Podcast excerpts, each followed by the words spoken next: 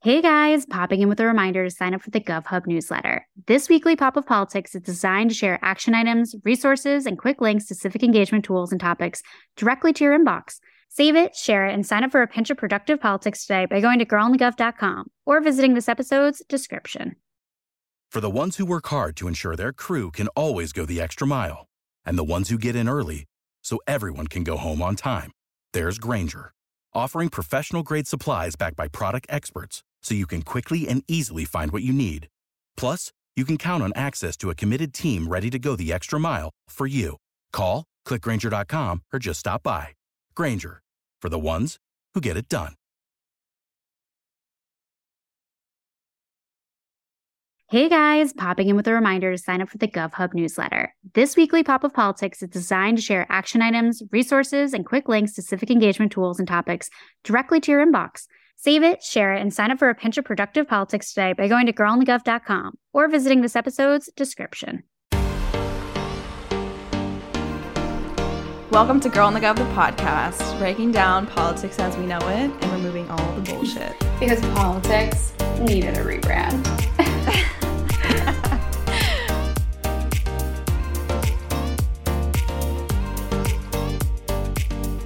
Welcome back to another episode of Girl on the Gov, the podcast. And this one is like pretty epic because this intro is being recorded while Maddie is literally in the state of New York. So I'm actually just two blocks away. like literally, I could throw something at you and Yeah. probably like hit that building.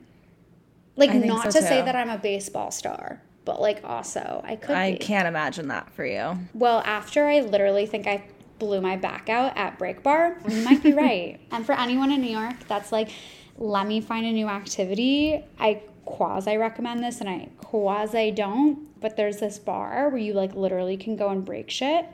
And it's like super fun. Like, no one, I mean, everyone should go to therapy, but like also go to this. And you just, you put on music and with your friends, you just can like break a bunch of stuff. But I've I, heard of this and I really want to do that. It was I, maybe I'll so do that this week. Like oh, highly Ask Mac. recommend. I feel like she would like it too. Like it oh, is 100%. so great. Just like absolutely stretch after because you definitely use muscles that you haven't used since like Oh, I will be I so sore. know. like I I, can't. know. You saw me. I can't move. I'm like literally a brick. Well, for everyone being like, okay, what are you guys talking about? What's going on? Maddie's in New York City because we got work to do, first of all. But second of all, we have an event this mm-hmm. weekend in Brooklyn at 2 p.m. Eastern. and tickets are available at the link in our episode description. So go check it out. We're going to be drinking. We're going to be hearing from some amazing young women candidates.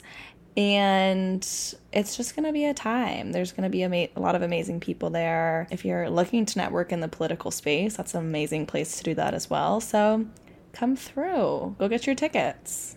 and Go also, get your tickets. like if you are like, hey, like I love a good merch moment, then this is definitely a good one for you because we are going to have some amazing gift bags courtesy of Social Goods and Prima.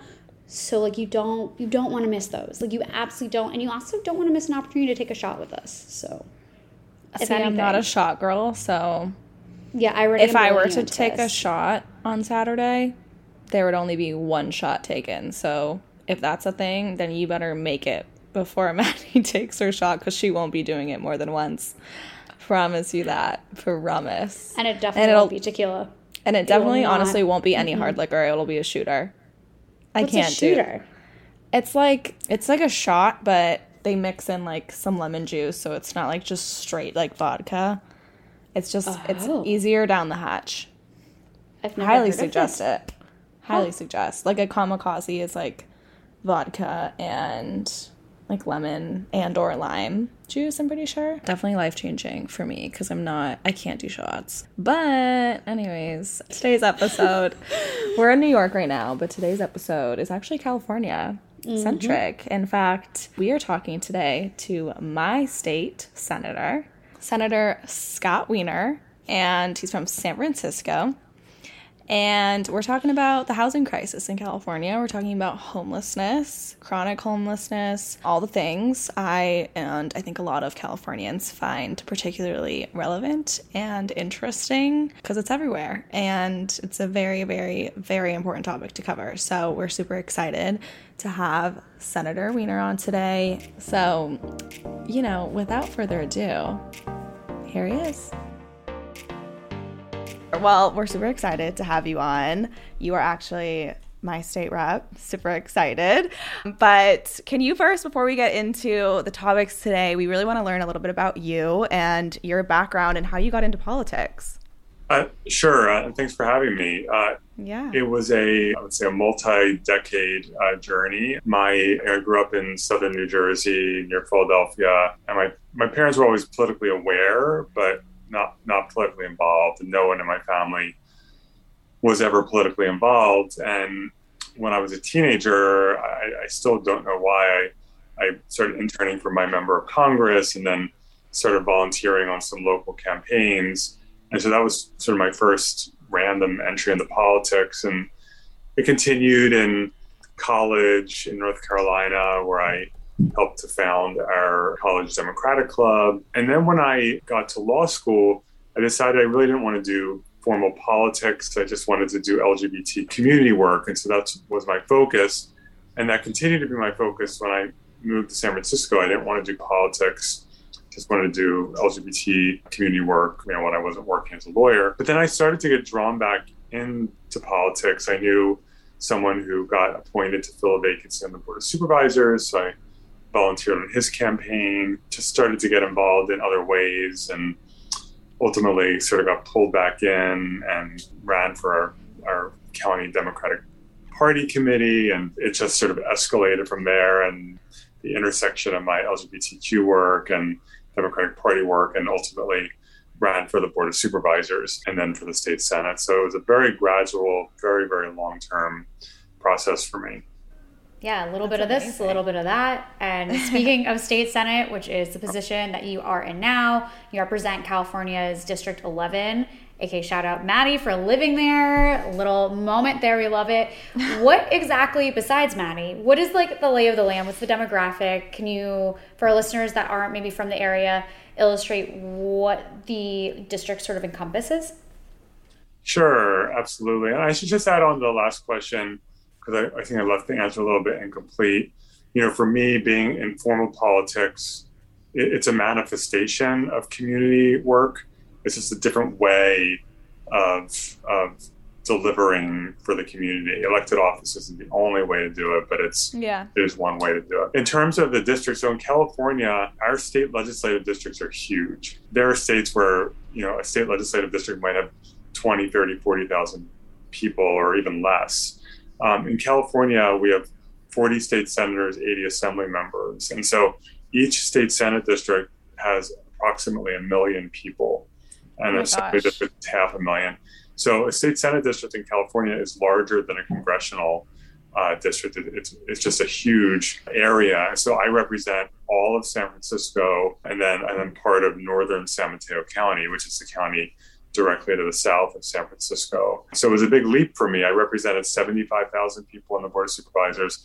Now I represent a million. And it's a, it's a huge district. It's a very diverse district with people from every community, a huge API community, a, a good sized Latino uh, community, unfortunately, a, a, smaller Black community because Black people have been, unfortunately, our Black community has been shrinking in San Francisco for 40 years. But it's, really it's an amazing community and a lot of very, very engaged people here. People vote here, people pay attention here, people know who their state representatives are, which is not true everywhere. And mm-hmm. people have strong opinions about what we should or shouldn't be doing.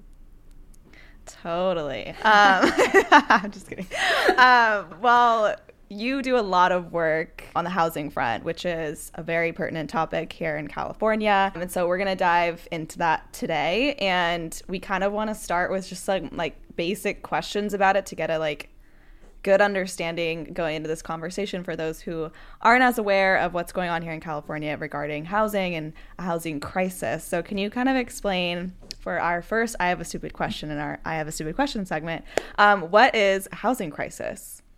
Sure. Well, in California, I mean, put very simply, we don't have enough housing for everyone who needs it. And it's been a result of about, it used to be in California up until really the 70s, we did it the old fashioned way, the way that humanity has done it from the beginning of time, that as your population grows, as people come in, you build more housing, you build more homes for the people who need it. And you have a, a lot of growth, you build a lot more housing.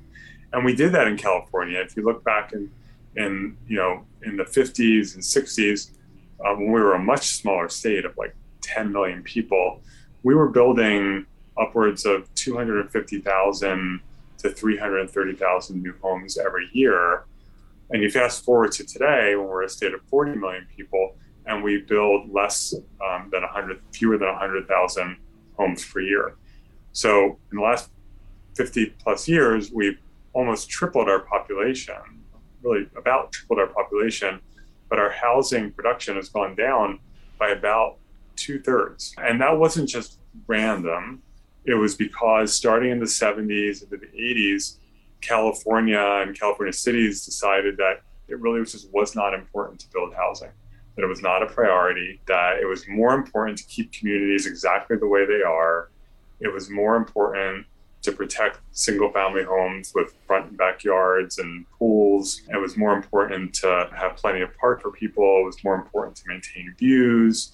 All of these things were more important than having enough homes for people who need them. And it's not a coincidence that the modern rent control movement in California started in the 1970s, which was exactly when we stopped building housing. Uh, mm. So you stop building housing, you make housing more scarce and more expensive, and people start getting squeezed, renters and people who want to own a home. So because of all of the policies that we've adopted about really restricted zoning where we basically banned multi-unit apartment buildings in a large majority of California because we made it so hard to get any housing approved, whether it's low income housing, market rate housing, it can take years and years. We now have a multi-million home shortage, somewhere between one and a half and three and a half million, depending on what study you look at. It's huge no matter what.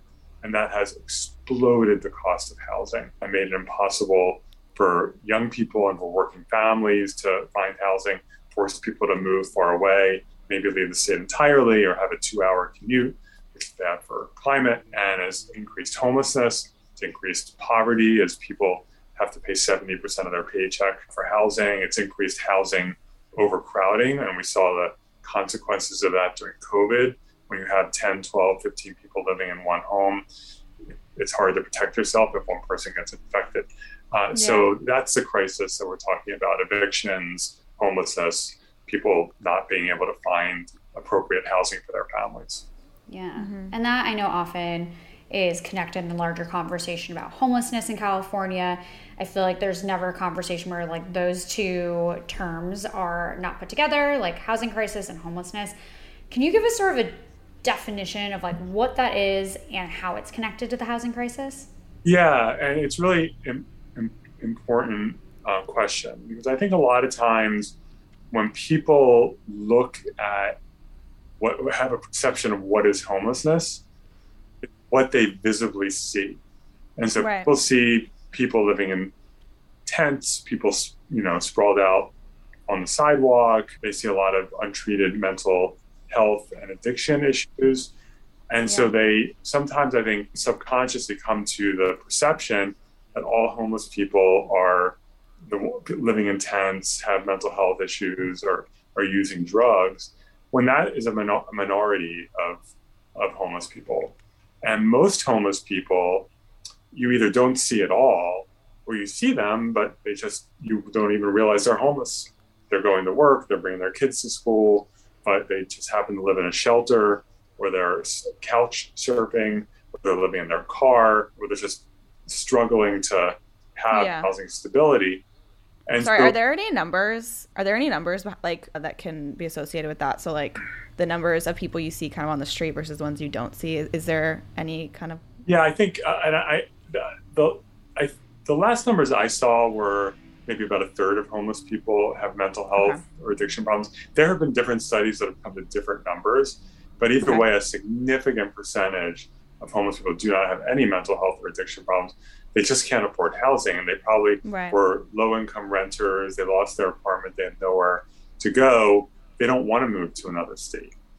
Yeah. Or, or another, they, they want to stay in their community. So, so why don't you just move somewhere else? Well, they don't necessarily want to move somewhere else. And they have hope that they will be able to get housing in their community again. And so fundamentally, homelessness is a housing problem.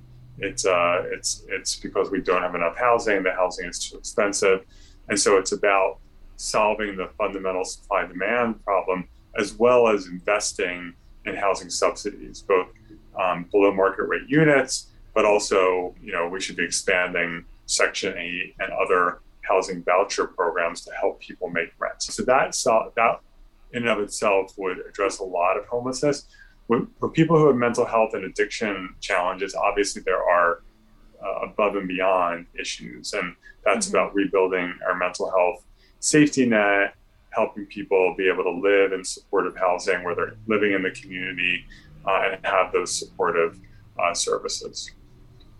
Totally. And are there different like levels or like tiers to homelessness that people can kind of get a better understanding of? I know there's like this conversation of like the ones you see on the street versus hidden. Yeah, I mean the the the hardest situation is what we call chronic homeless, people okay. who've been homeless for a long period of time. It's very challenging to successfully transition folks who've been on the streets for a long time into stable housing. It can be done for sure, but it takes a lot more intensive work. The the least challenging are people who are newly homeless. I mean, the least challenging are preventing someone from becoming homeless in the first place. But if someone becomes homeless, if you can quickly transition them back in and rapidly rehouse them um, and avoid them becoming longer term homeless, that is that's going to be the easiest, the most cost effective way of uh, making someone no longer homeless. That's especially true of young people. We have a large youth homeless population in California, people out of foster care, out of the criminal justice system, people running away from home. And two thirds of California counties don't even have youth specific homeless services. We're trying, we, we're making bigger and bigger investments from the state budget specific to youth homelessness. We were able to get $250 million in this year's budget specific for youth um, at risk youth housing. We have a lot more work to do there because these kids, you know, you have a 16 or 19 year old who becomes homeless, you want to quickly get them restabilized and avoid them becoming long term chronic homeless. Mm-hmm. Absolutely. And I think to your point, there are a lot of solutions or attempts at solutions happening on the legislative front. And one of the bills that we're aware of is the Housing Data Act. Can you give us a little bit of background as to what that is, what its purpose is, how it could potentially sort of help the situation here? Yeah, that's a bill I'm authoring. It's on the governor's desk now. It's Senate. Bill 4. yeah, fingers crossed. Senate Bill 477. Right now, cities are required to submit a, a, data report to the state every year called the annual production report with various data about how much housing they're building, improving, etc. We think that that report is incomplete. And so this SB 477 will require more data on that annual report that they're already submitting, particularly about compliance or lack or lack of compliance with state housing laws. We've been passing us over the last five, six years a series of strong state housing laws, and we need to have better data about how they're working and whether there are cities that are uh, not complying and maybe need some extra accountability. And so we're hoping the governor will sign this law. Well, you touched on the issue of like kids coming out of foster care and how that is a huge contributor to homelessness, and um, a lot of them end up in homelessness. So, one in four California foster youth face homelessness after aging out of foster care. And so, your bill SB 234 is Transition Age Youth Housing Program. Can you also give a little synopsis on this bill and what it's really tackling when looking at, you know, our foster youth facing homelessness? Yeah, so SB 234 was linked to that budget allocation I just mentioned. It was a bill that we introduced working with a coalition of youth homeless nonprofits to allocate $100 million for housing for our most at risk youth, youth exiting foster care, youth exiting the criminal justice system, and youth who are currently experiencing homelessness. We were able to obtain 250 million in the budget, even more than we had asked for. And so that sort of made the bill itself moot because it was really a budget play in the end. We just wanted to get some money. We still have some work to do in, in how we structure that money, but it was a really big win. That's awesome. Yeah. We love a good W. That is always something to celebrate. In terms of some other legislation also going on, there's SB 57. So, for all of y'all that don't know, it's about controlled substances and overdose prevention program, which sounds simple on the surface, but is definitely more complicated and has definitely gotten some interesting clapbacks from sort of the Republican side of things. Can you give a little bit of like backgrounds to like, A, mm-hmm. what does this really entail and why are people well, I what Republic- is it solving? Republicans are yeah. up in arms about everything, but like, why specifically are they like?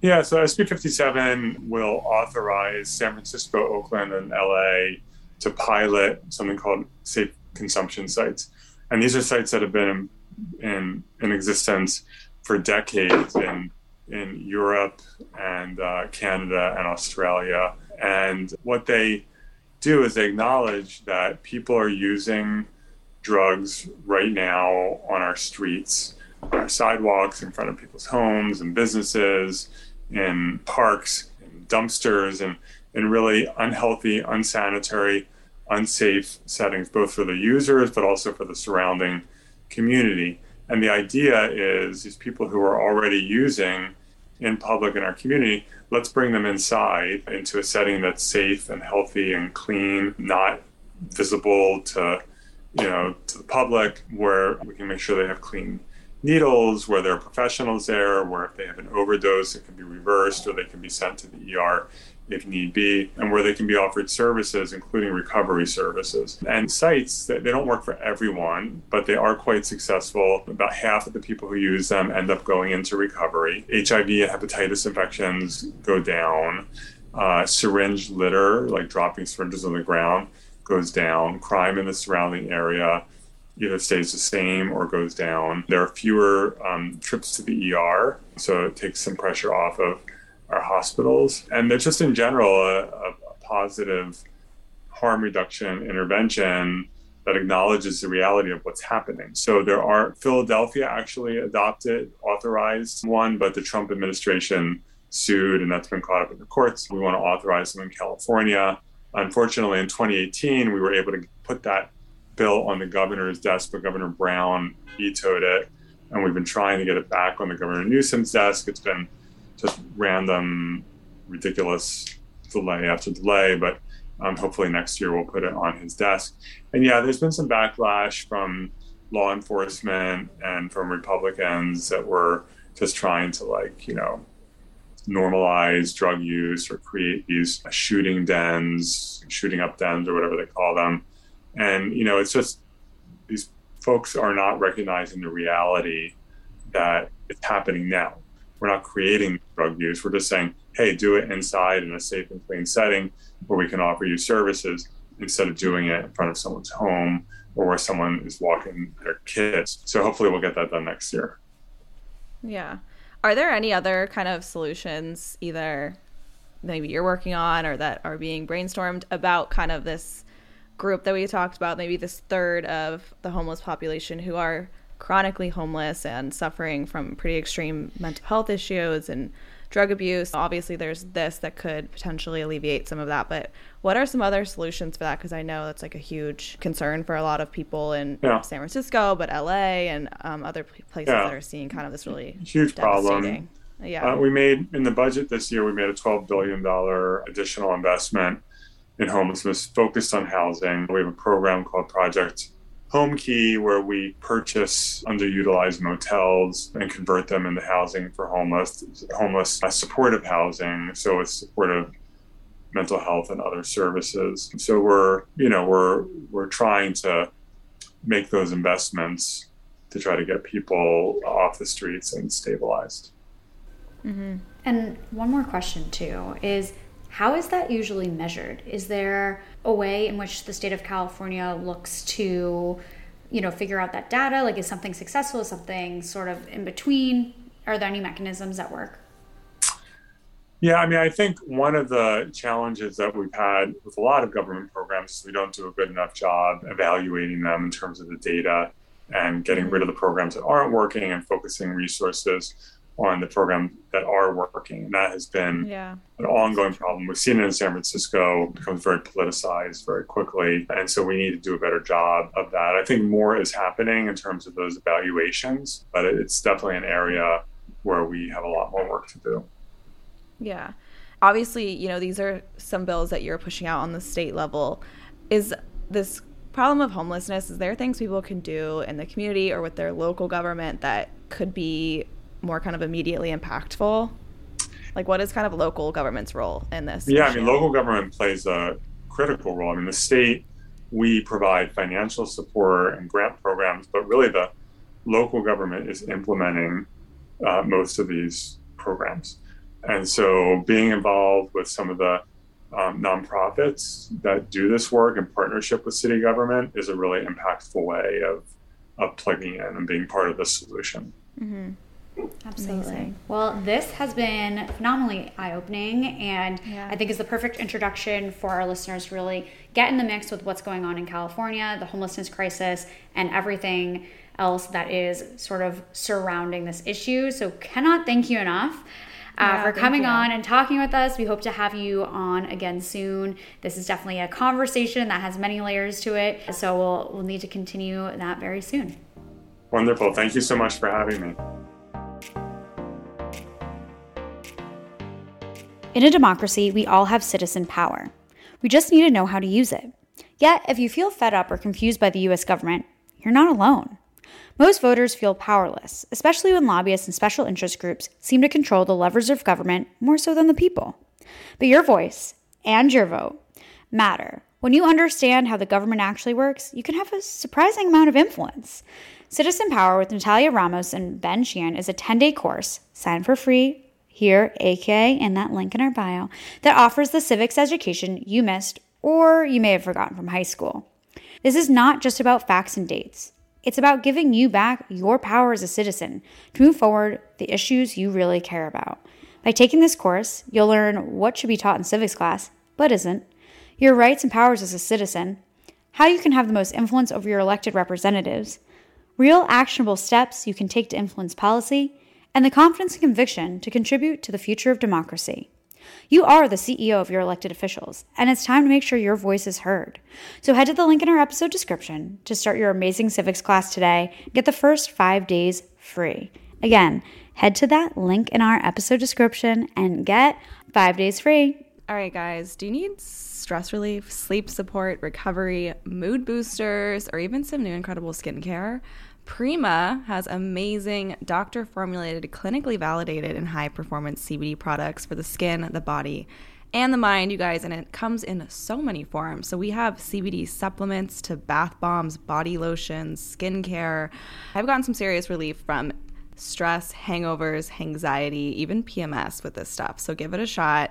Prima has recently been selected as one of Sephora's top 10 brands that meet their rigorous clean standards by priding themselves on sustainable farming practices, being carbon neutral, 100% clean with strict safety standards, which is all so, so important to us. So, there's also some big news because Prima has launched an app that offers self care in the palm of your hands and allows you to shop with ease access exclusive content, and much more. So, lucky for us, you can enjoy the relief of the best CBD products out there because Prima is offering our listeners an exclusive, limited time 20% off offer with the code GIRLGOV. So, head to prima.co, feel better every day. All right, let's get into these top stories of the week. We're talking about Congress and some updates on the debt limit, the spending bills, and really what's all the tea that's been happening in Congress as of late. So, the House returns to stop a debt limit vote And members of the House returned to Capitol Hill on Tuesday to approve a short term lift on the debt limit so that the federal government can continue to, quote, fully pay its bills into December. A $480 billion increase in the borrowing ceiling, which was able to clear the Senate on a strict party line vote. And the House will be able to approve it fairly quickly so that Biden can sign into law next week. I do feel like these are some of these concepts that someone could explain to me 10 times over and I understand them in the moment and then I can like 5 minutes later not be able to explain it. I couldn't agree more. It's just anyways, we'll work on that. That can be Yeah. a New Year's resolution. I love it. Really thinking ahead. But anyways, Treasury Secretary Janet Yellen stated that staving off a default on the country's debts would be exhausted by Monday and that the department would not be able to fully meet the government's financial obligations, which oh, we don't like to see that. And a default would also have an immense effect on global financial markets, which are built on the US debt. In addition, routine government payments to Social Security, disabled veterans, you know, just some important things, active duty military personnel would be put into question, and some quotes on the moment. Little, you know, a little commentary. So we have, uh, you know, good old House Majority Leader Hoyer over here. Hoyer. Why is that so fun to say? I've never said that out loud. I've never. Hoyer. Oh, that That's fun. fun.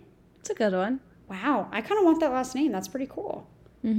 Well, what did what did, what did Majority Leader Hoyer say? Because everyone's about to click off this podcast right now. if We don't. Yeah, they're like, "Can I know." cancel you?" He's like, "It is egregious." He, oh my god, Samantha. He said, "It is egregious that." Oh. He's like. so he was like, "We're really relatable. so We're really rebranding politics right now." Go ahead. Okay, it is egregious that our nation has been put in this spot, but we must take immediate action to address the debt limit and ensure that the full faith and credit of the United States remains intact.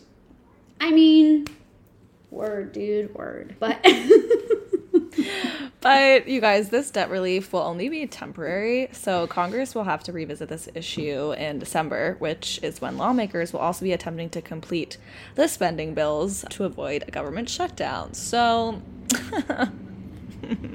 not feeling too great about this, but No. this basically raises risk for both parties and can cause a huge dent to Biden's first year in office. So actually, Mitch McConnell agreed to help pass the short term increase, but stated he won't do it again. He was one out of 11 Republicans who cited to advance the debt ceiling. And I would like to actually talk about for a quick, quick, quick, quick second the headline I sent you last week. Do you remember? And it was like Which right before? McConnell agreed. Oh. He it's right before he agreed, mm-hmm. but one of this article came out and it was basically like I have to pull it up. This quote is just the epitome of American politics today and we just have to take a moment because basically this is the headline. United behind McConnell, GOP plans to block key debt ceiling vote. And the quote says, We're not in the mood to help Democrats, one senator says. So basically, they're like willing to just like let a you know economic collapse come through. They don't really feel like siding with Democrats, you know. God forbid they side with Democrats over like avoiding a complete economic collapse. You know, I- it's just the epitome of American politics today. But anyways, so McConnell said Democrats will have to handle the next debt limit increase on their own using the same process they have tried to use to pass Biden's massive social spending and environmental plan. And reconciliation allows legislation to pass the Senate with 51 votes rather than the 60 that is typically required. In the 50 50 split Senate, Vice President Kamala Harris gives the Democrats the majority with her tie breaking vote. So, reminder on what reconciliation is there. so this is what Turkey Gobbler. What did I have? what was my we haven't said cock block McConnell in a long time.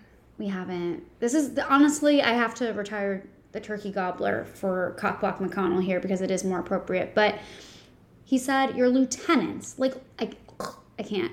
On Capitol Hill now have the time they claim they lack to address the debt ceiling through standalone reconciliation and all the tools to do it. They cannot invent another crisis and ask for my help. Yeah. So next story, by the way, we're going to the next story.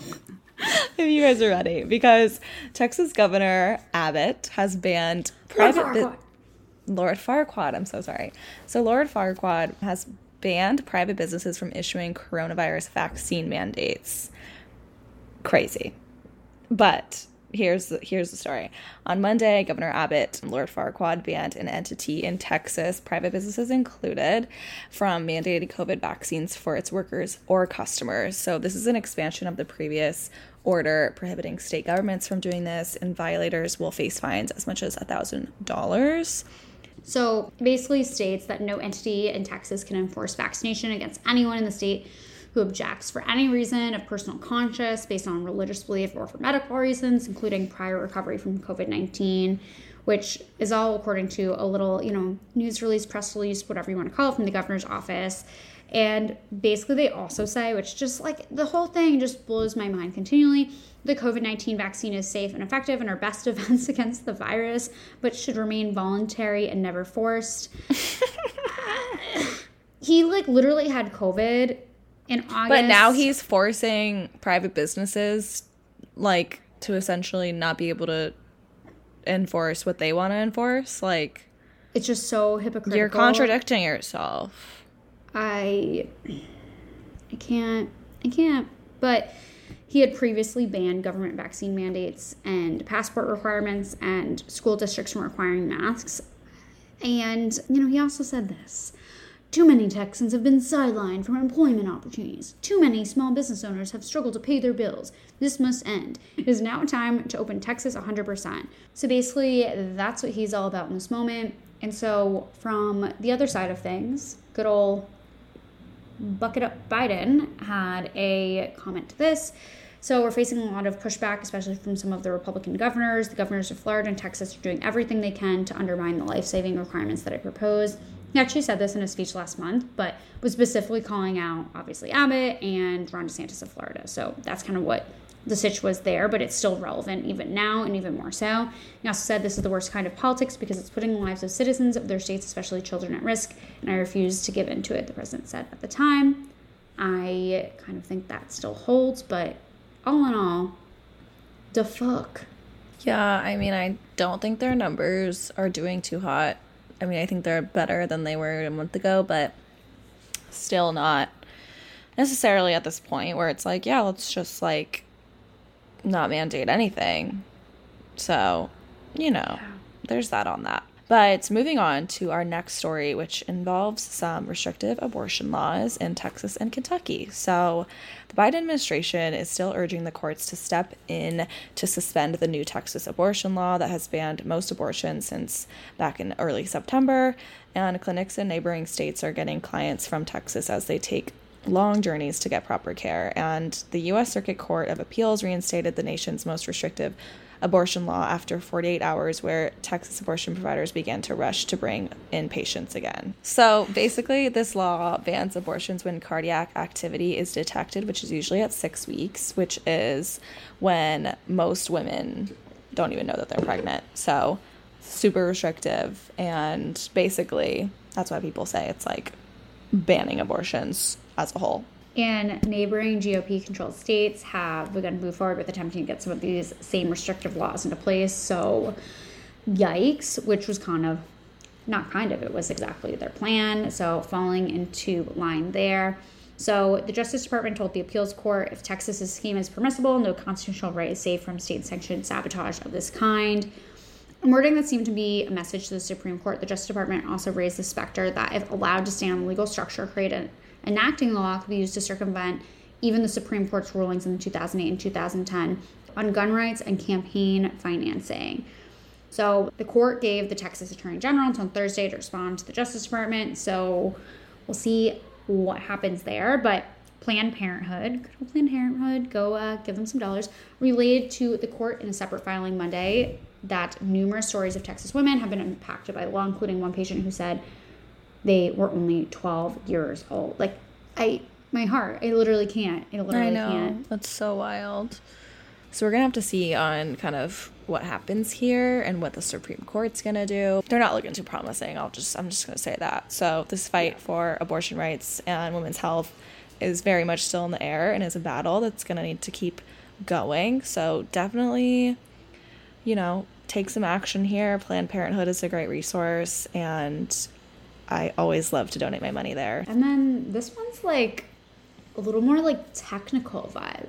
But basically, Biden has agreed to request from Congress sensitive information on actions of the other guys, the past guys, aka President, previously President Trump's January 6th little insurrection. But he stated that the information is guarded by executive privilege. Trump states that he will challenge the request and a legal battle will probably take place for the information. Let's go for a little battle royale situation in the midst. Courts stated that basically former presidents are allowed executive privilege in some cases.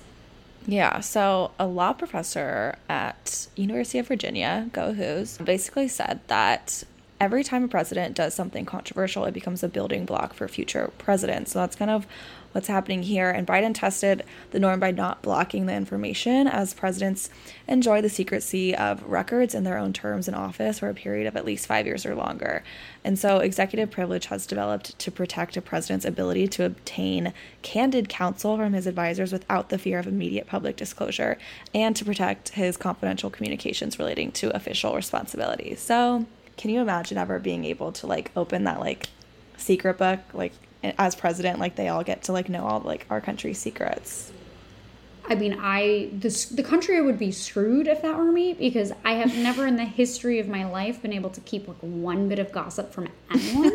so no one put me in that position ever, please, just for the, you know, national security. Yeah.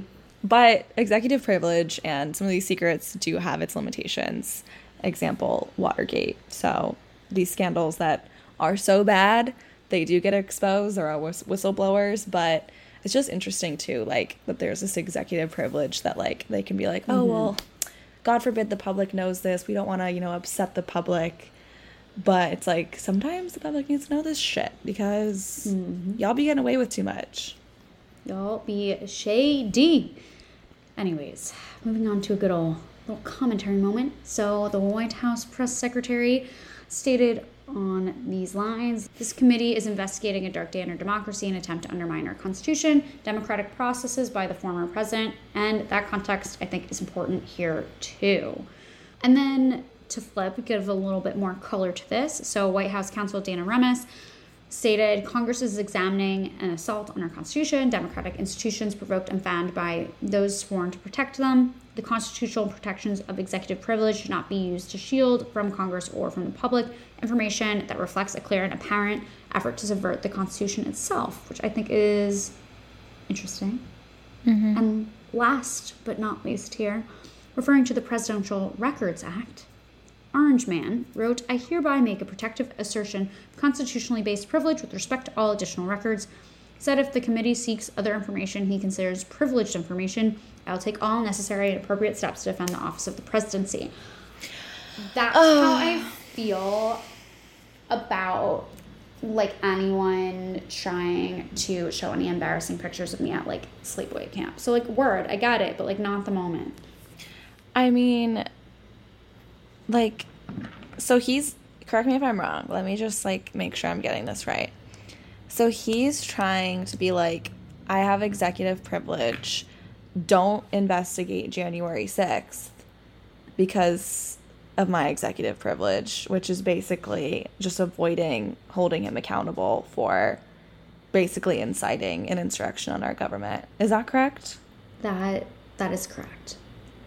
Okay. Okay. I mean, I don't expect anything better from Donald Trump. So I'm just a little shook at this moment, but at the same time, not surprised yeah. whatsoever from this man. But like, yeah. he's literally out front saying, "Hey, I have a lot to hide. Um, executive privilege. Don't don't call me out. Thank you." Which is just amazing that people don't see that. But nonetheless, I guess nonetheless. that is that is where we will wrap our top stories for the evening and for the week. But if you guys have any questions, you know where to find us.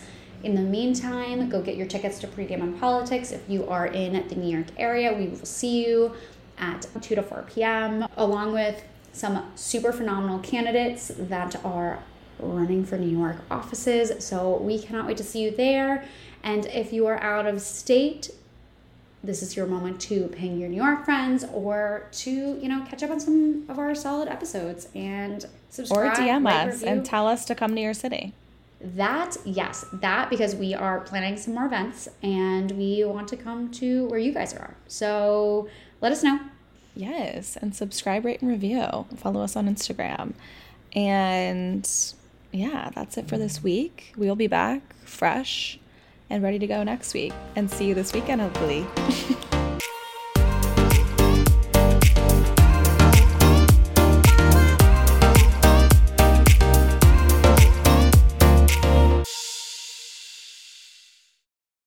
Hey guys, popping in with a reminder to sign up for the GovHub newsletter. This weekly pop of politics is designed to share action items, resources, and quick links to civic engagement tools and topics directly to your inbox. Save it, share it, and sign up for a pinch of productive politics today by going to girlonthegov.com or visiting this episode's description.